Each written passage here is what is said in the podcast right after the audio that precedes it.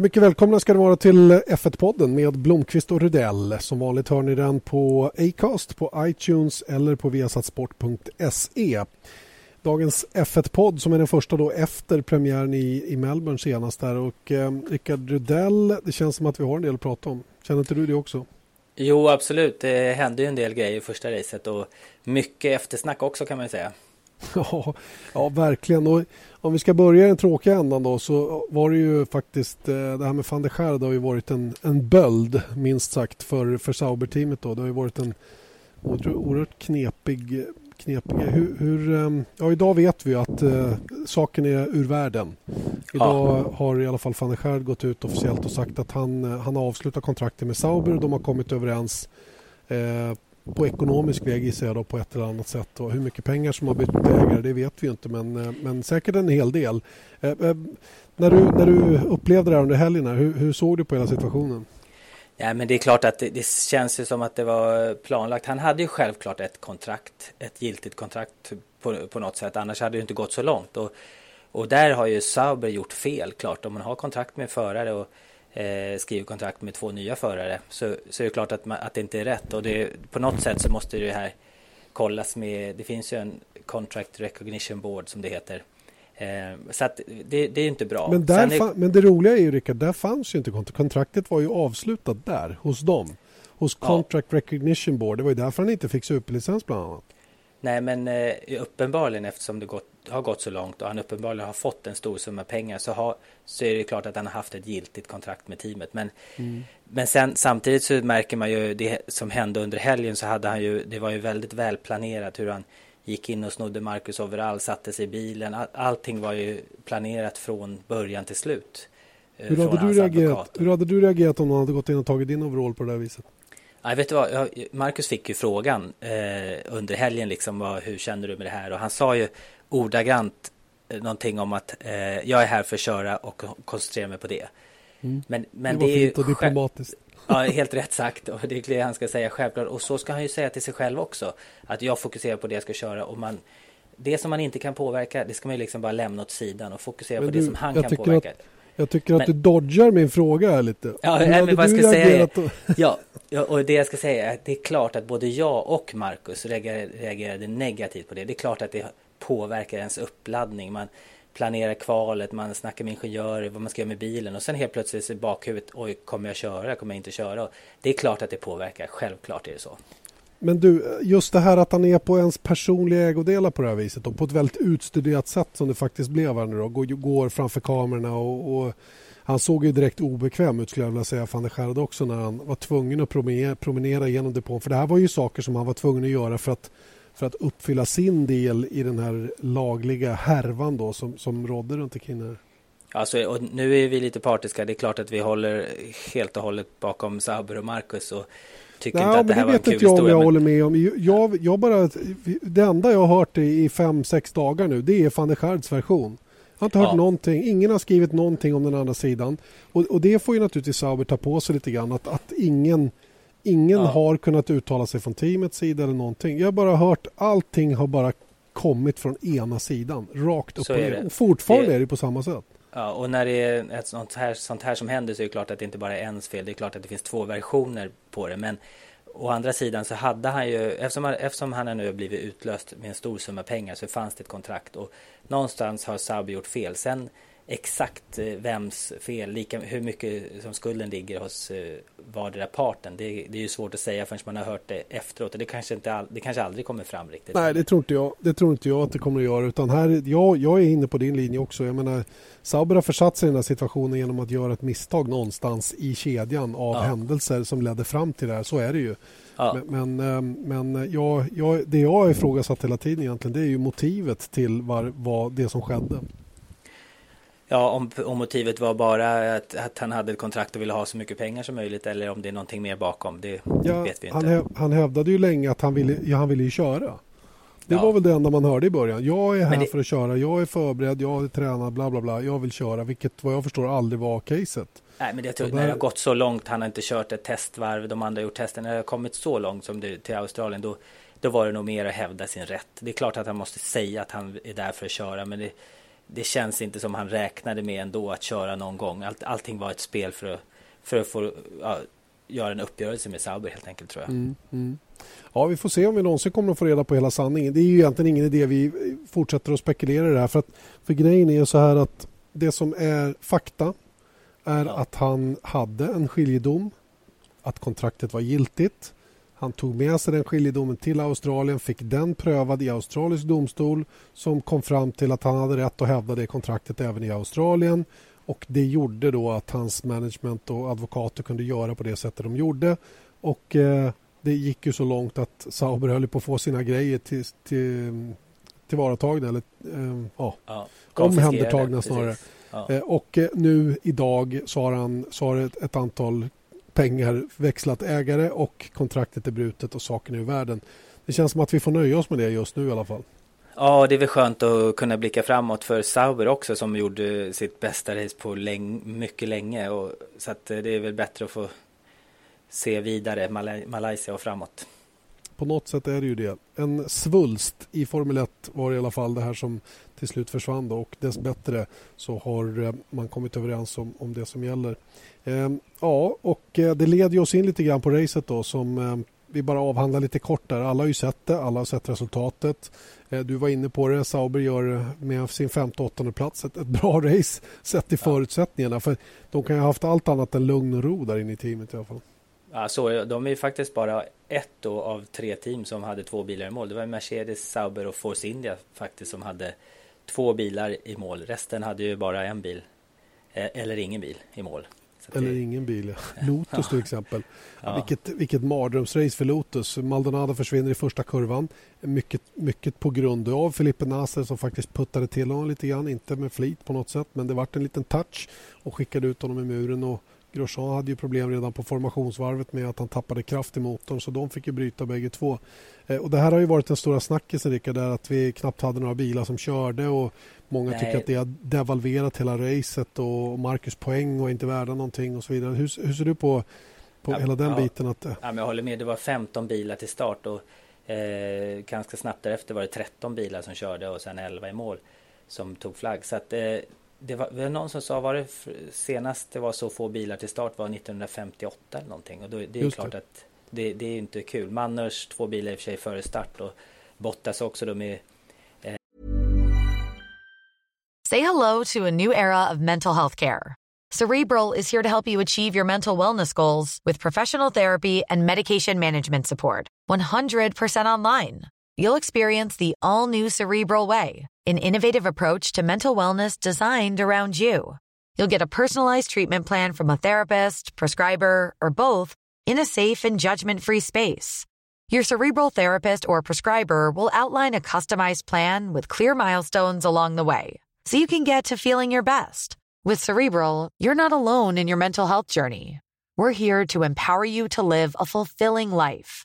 So take that first step towards a brighter future and sign up today at cerebral.com slash podcast and use code ACasts to get 15% off your first month. Offer only valid on monthly plans. Other exclusions may apply. Offer ends July 31st, 2024. See site for details. Hey, I'm Ryan Reynolds. Recently, I asked Mint Mobile's legal team if big wireless companies are allowed to raise prices due to inflation. They said yes. And then when I asked if raising prices technically violates those onerous two year contracts, they said, What the f are you talking about, you insane Hollywood ass? So to recap, we're cutting the price of Mint Unlimited from $30 a month to just $15 a month. Give it a try at mintmobile.com slash switch. $45 up front for three months plus taxes and fees. Promoting for new customers for limited time. Unlimited more than 40 gigabytes per month. Slows. Full terms at mintmobile.com.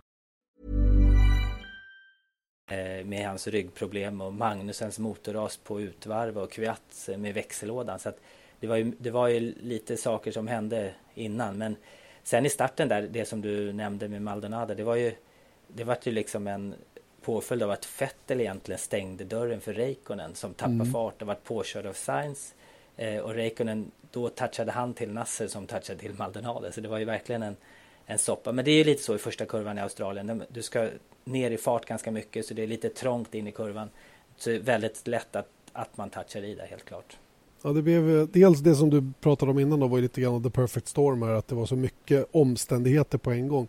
Eh, eh, 58 kan säkert stämma om man bortser från Indianapolis 2000, vad det, 2005. Just det. Fem, sex bilar till start. Ja, just det. Jag tror att det finns något mer race när det varit väldigt få som har startat ja. överhuvudtaget. Va? Och det, men, men, det är ju egentligen oviktigt. Rent statistiskt är det ju på det viset. Va? Men det, det viktiga är ju vad det är för signaler och, och eh, hur, eh, vad ska vi säga, hur, eh, hur mår Formel 1 egentligen idag och eh, om, om vi kan dra några växlar av det här första racet. Att det, folk får tekniska problem, sånt kan ju hända. Typ Magnusen, ja.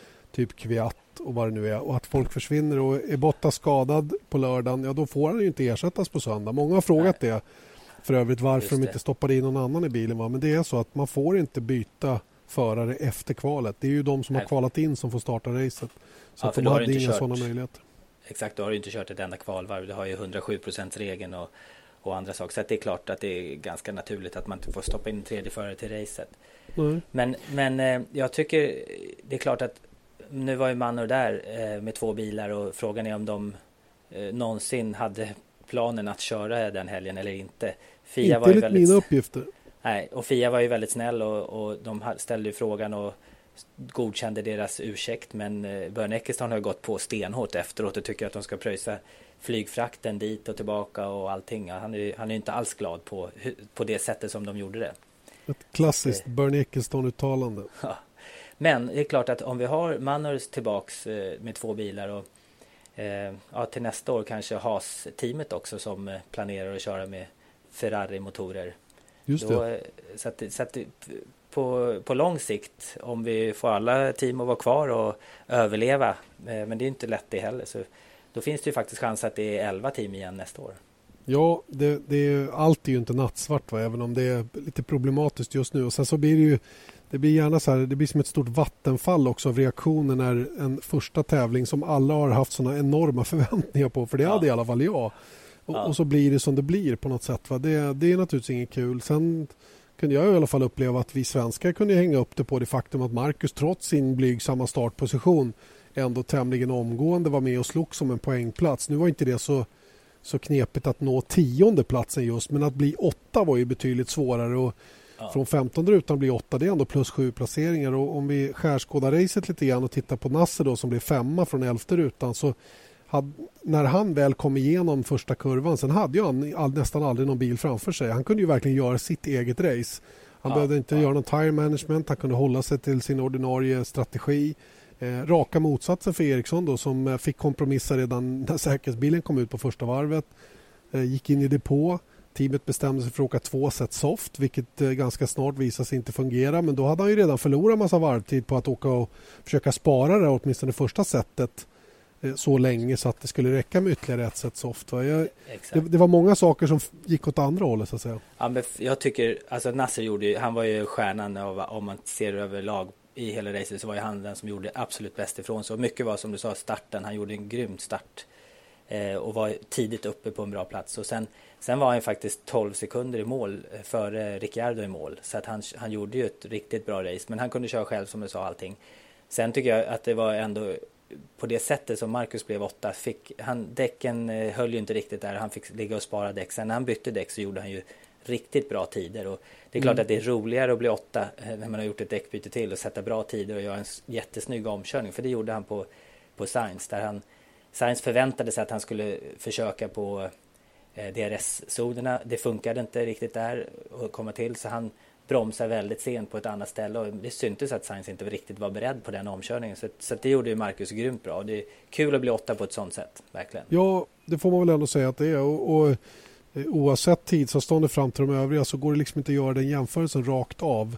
Eh, problemet för Marcus var ju kort och gott det som hände på lördagen. Det var ju där, det var ju ja. där möjligheterna till att, att kanske kunna matcha Nasser försvann. Jag menar, de fick ju två helt olika racen på söndag men på lördagen var det ju för stor skillnad. Och vi har ju förstått efteråt att teamet och ja, framförallt teamet och hans ingenjörer har ju, har ju tagit på sig lite grann av att det blev tokigt med däcktryck och man kom inte upp i temp med däcken som de skulle. Och det var, det var, jag, jag pratade med Marcus på söndagen och det var, det var helt klart så att det fanns mycket saker som han och teamet har lärt sig av den här helgen när det gäller hur man ska jobba framöver. Och, eh, även om det blev ett bra resultat inom citat och även om många har tagit ner det just för att det var så få som gick i mål så är det ändå ett bra resultat. Det är ju det vi kommer att läsa om senare. Ja.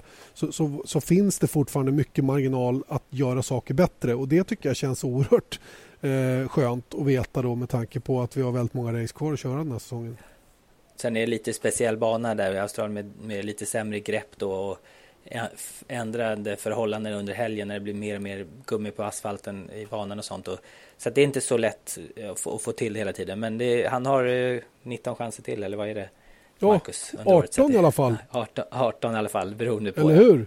Ja, mm. Men nu känns det som att det blir bara 18 till, eller? Ja, Tyskland. Hur, upp, hur uppfattar du det där? Nej, men det, det känns eh, nästan såklart. Hockenheim har ju sagt nej. De vill inte förlora pengar. Nubering har ju nya ägare och inte något giltigt kontrakt. Eh, och sen att då med den publiksiffran de hade förra året eh, att då börja försöka sälja in ett Formel 1-race nu eh, det känns ju lite sent och jag tror inte att det blir något heller faktiskt. Jag läste Hülkenberg var väldigt ledsen över att det inte blir något hemma-GP och de som är riktigt ledsna tror jag det är väl Mercedes. Nu var det väl Nürburgrings ja. tur den här gången, var det inte det? Jo, eh, just det. Jag har för mig det. För hockeyn förra ja. Det var Nürburgring som ursprungligen ja. skulle köra racet. För det, de kör ju vartannat år då, vilket halverar i alla fall risken att förlora pengar. Ja. Eh, och eh, eh, nu när det stod klart att de hade fått svårigheter då, då gick frågan till Hockenheim och eh, Hockenheim har, har försökt pruta tror jag på vad det kommer att kosta eh, utan att lyckas något vidare då och därmed så har förhandlingarna brutit samman. Jag jag skickar in en brasklapp i alla fall. Jag tror att det blir ett tysk Grand Prix. Jag tror att Merca kommer att ha svårt att svälja att de inte får tävla på sin hemmaplan den här säsongen. Specie speciellt med tanke på hur dominanta de är och vilken, vilken ja. PR de skulle kunna få.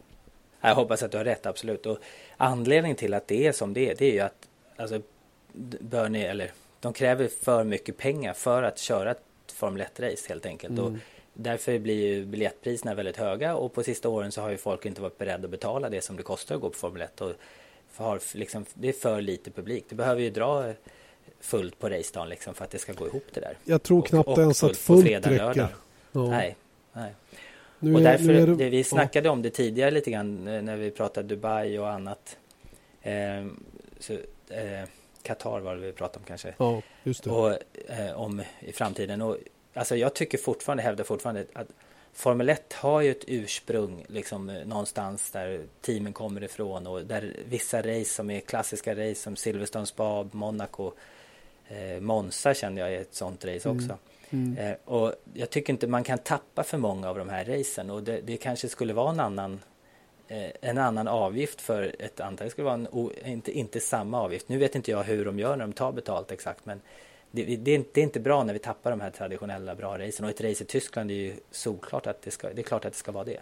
Ja, om inte annat så är det väl bra för Formel 1 varumärke, är det inte det? Och det måste ja. ju också vara värt någonting ja. i pengar. För, för Bernie då, som, som är den som tar betalt av arrangörerna för att de ska få arrangera. Ja, för annars det, åker det runt till Annars liksom är det några som betalar en massa pengar då som Qatar exempelvis uh för att du ska komma dit för att bygga deras image. Eh, men du ska ju samtidigt tänka på att bygga Formel 1 image och det kanske men... du inte gör lika bra borta i Qatar som i Tyskland, eller hur? Är du inte riktigt... Det... Jag tror att du är på caset rent generellt när det gäller Formel 1 just nu. Formel 1 håller på att dränera sig själv. Istället ja, för att fylla på ja. depåerna så håller man på att låta det läcka hela tiden. Man läcker ut av det här fina, ja. goda anseendet som sporten har haft i så många år. Och så håller man på... Dels så är ju PR-apparaten runt sporten är katastrof för närvarande. Det, det, jag vet inte att det är någon sport som det kommer så mycket negativt från hela tiden. Från, som, ja. från dem själva så att säga. Va? Från utövare, ja. från organisationen. Det är liksom, någonstans måste de täppa till hålet nu och se till att det, det som kommer in stannar kvar. För för närvarande läcker det mer än det stannar kvar. Och då, ja, då spelar, det ingen roll, spelar ingen roll hur mycket man fyller på. Och det är väl det som är hela problemet för närvarande. Ja, är klart. All right. Och eh, apropå då att, att tappa saker och ting. Red Bull hotar om att lämna Formel 1. De är inte de dominanta längre. De är i själva verket ja. väldigt på efterkälken. Då. det är inget kul att bli fyra när man har vunnit VM fyra gånger, eller hur? Nej, det är väl inte så. De ja. blev ju faktiskt sämre än så eh, senast. Va? Och, eh, och eh, det är ju... Tänker eh, fjärde det, märke. Ja. Ja, det, ja, du tänker så. Ja, nej, men det är, ju, det är ju katastrof. Det är klart att det är det. Och, man kan ju tycka det är lite bajsnödigt, ursäkta svenskan, är att, ja. att gnälla på att man inte hänger med nu då när man själv har varit så dominant och knappast gnällde på att de andra inte hängde med den gången. Alltså, kom igen nu och gör saker bättre då. Men det problemet som Red Bull, vi ska ju vara fair också, det var ju väldigt mycket åtgärder mot Red Bull som gjorde att man försökte få ja, hejda ja. dem lite grann. Va? Och det, det är och klart, det, det, precis, det har ju Christian ja. Horner sagt. Han sa att om han vill ha de här någon equalization eh, mellan, alltså jämna ut skillnaden i motorer. Det är det han vill mm. se. För han menar ju på att när de vann VM fyra år så, så, tog man bort double diffusers som var jättebra på Red Bull. De var hur snabba mm. som helst. Då ändrade man det. Sen tog man Blond bort diffuser. det här med rörliga kassor, eh, karosseridelar som förbjöds. Och mm. ändrade motormappning under säsongen. Det, när, kommer ihåg när, när vi gick på gasen? Ja, men det var ju det här med blown diffuser och, ja, och hela den biten var som ja. allra värst. Mm. Så det är klart att visst, eh, Formel 1, det kanske finns, jag vet inte exakt vad de kan göra men eh, Inte jag heller. Eh, ja, någonting Nej. kanske de kan hitta på. Jag har ingen koll. Va? Det, jag kan, det jag kan vända mig mot lite grann kanske är väl att, att vilken motor du kör med ska ha så oerhört stor betydelse. Men, men vi kan inte bortse från att Mercedes som är totalt överlägsna nu faktiskt har en bil också som är bra. Ja, så det, ja. det, är inte bara motorn. Va? Men, men, men tittar man när... på, ja, tittar på Lotus när de eh, fick Merca så händer det ganska mycket. Det är klart Oj. att Mercedes-motorn är ett snäpp vassare än alla andra. Och nu, nu, det de snackar om är ju att det finns någon, någon Appendix 4 eller vad det heter nu.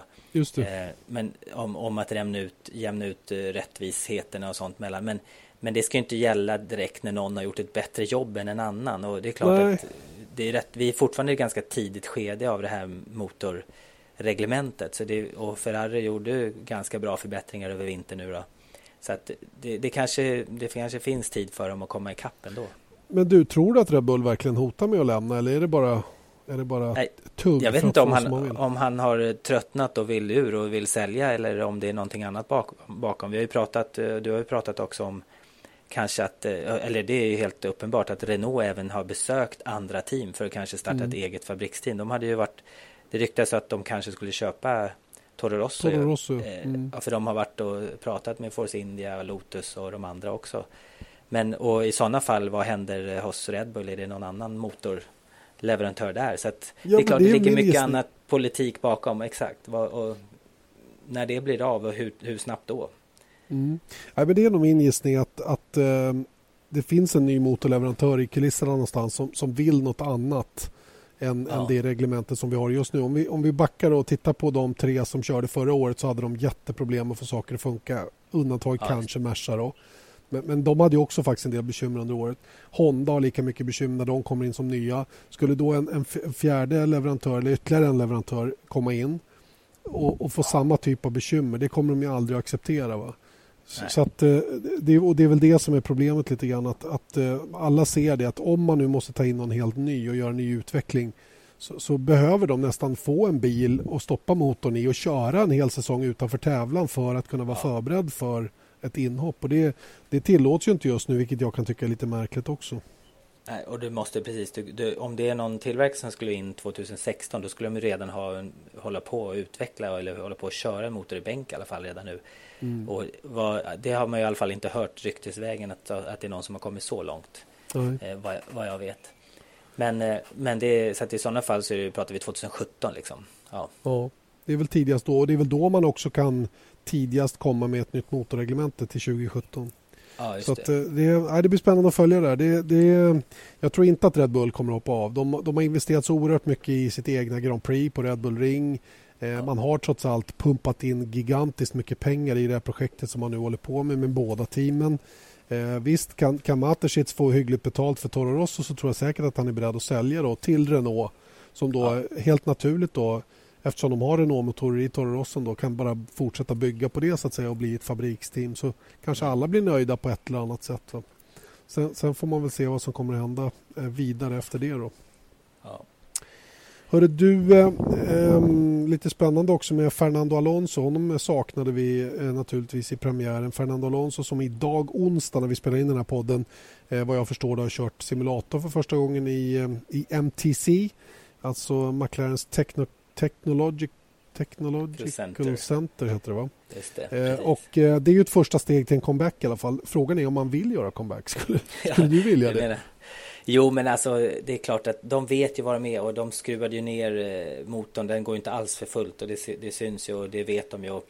Button sa ju till och med att han tror att eh, på sikt så är de den som största utmanaren till Mercedes redan nu. Så han är, mm. jag vet inte, det var väl kanske lite kaxigt sagt när man är fyra sekunder efter på, i Australien. Men, eh, men vadå, han, det är kul, de hade kört 12 varv tror jag som mest mm. innan Australien och, och tog Just. en bil i mål. Så det var ju kul mm. i alla fall. Men, men det är klart att det, det kommer, jag trodde faktiskt att ganska tidigt den här säsongen att McLaren skulle kanske vara i kapp och vara femte bästa team. Men det känns ju inte som det ännu. Men om, om det inte är så att Honda bara har, ja. alltså, skruvat ner rejält på motorn och då, att de ganska snabbt hittar det. Men det känns ja, ju inte så just nu. Å andra sidan Rickard så tror jag så här, bara de får den här återvinningssystemet, ERS, att fungera. För jag tror att det är det ja. som är problemet.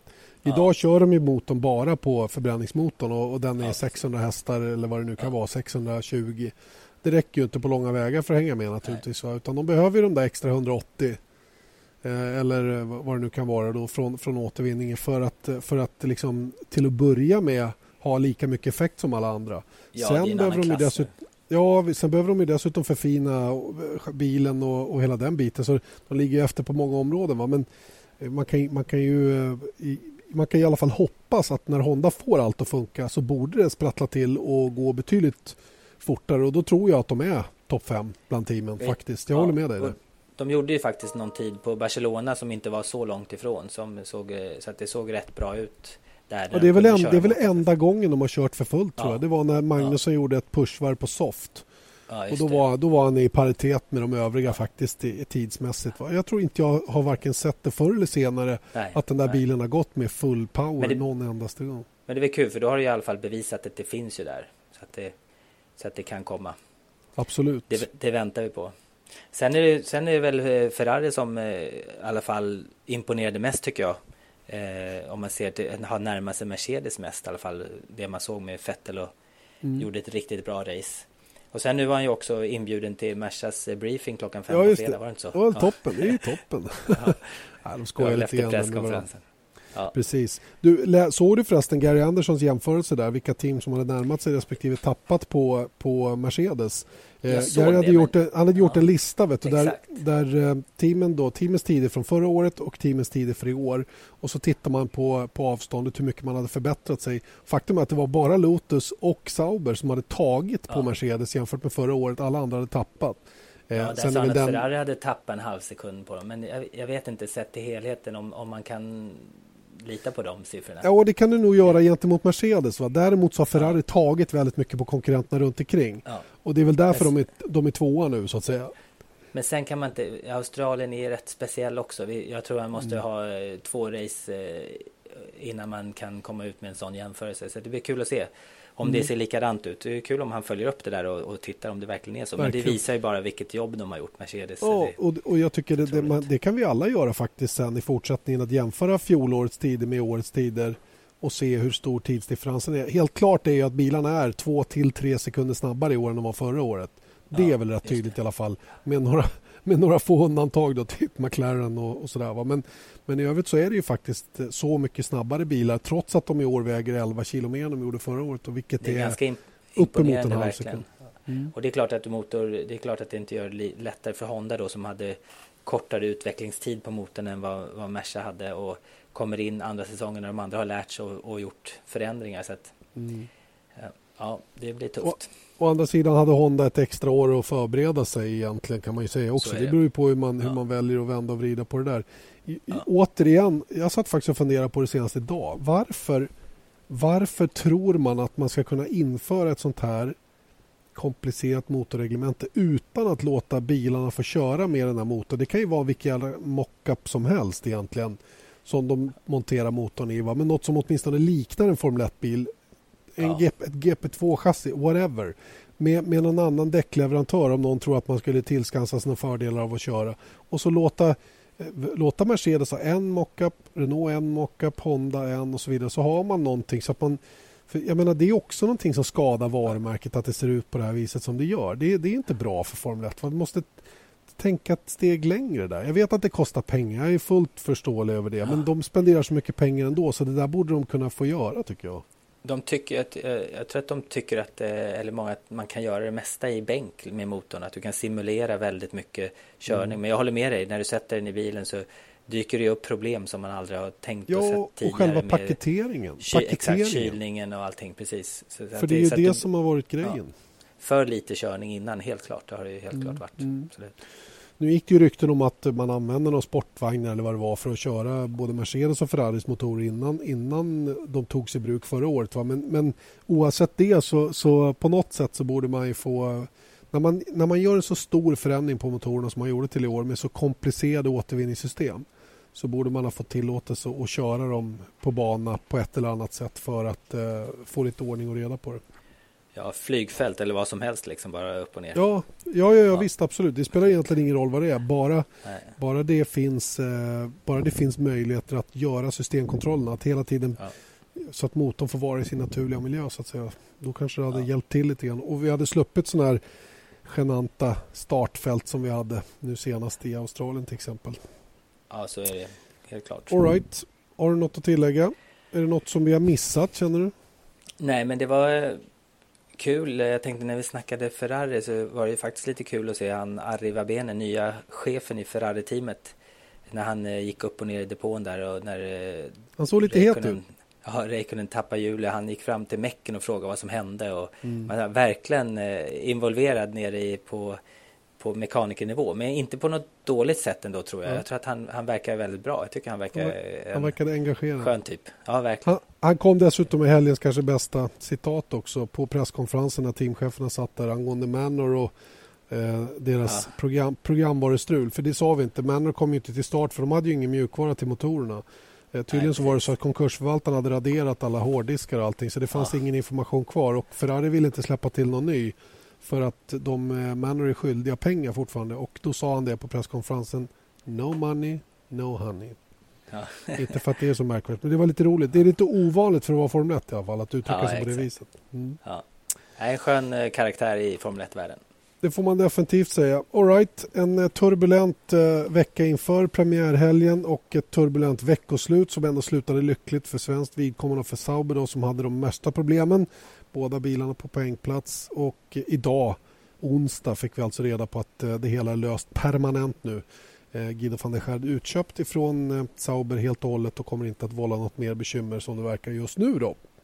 Och därmed tycker jag vi rundar av den här podden och ber att få återkomma om en vecka igen. Och då är det ju dags att snacka upp Malaysias Grand Prix för det är ju det som är nästkommande. Och, eh, hur, eh, har, har du kört i den här typen av hetta någon gång? Har, har du någon upplevelse se- av eh, extrem sen- luftfuktighet? Ja, i Argentina. Ja, senast i Argentina var 39,6 i luften, 40 grader. Vi hade över 70 grader i bilen. Satt i Men- bilen eh, en timme race 1 och en timme race 2. Men Ja, kör, våra race är ju bara 25-27 minuter. Men du sitter ju i glömde det. bilen en timme runt racet. Och det var, det var nog en, ett av de värsta racen faktiskt. Ja, men ni har inte kört. lika hög luftfuktighet där, va? Är det inte det? Ja, ganska kanske- fuktigt var det där. Men Ja, nej, inte, nej, det är inte på det sättet. Det, Nej, det är sant. All right. Men det räcker till. det? Det där är som att sitta och skryta om hur fort man har kört. Eller hur? Ja, jag har kört i 200. Så, ja. Jag har kört i 78 grader i... Eller hur? Precis. Ja. Det är, var, det är varmast hemma hos oss. Ja. Nåja, 40 grader, det slår vi inte. Inte här hemma i Sverige i alla fall. Det ska bli kallare igen nu sägs det, så att vi får väl leva med det. Men du Rickard, det är kul att prata med dig som vanligt. Hoppas ni uppskattar podden. Vi är tillbaka om en vecka igen alltså. Och eh, tills dess säger vi tack och påtrörande. Tack!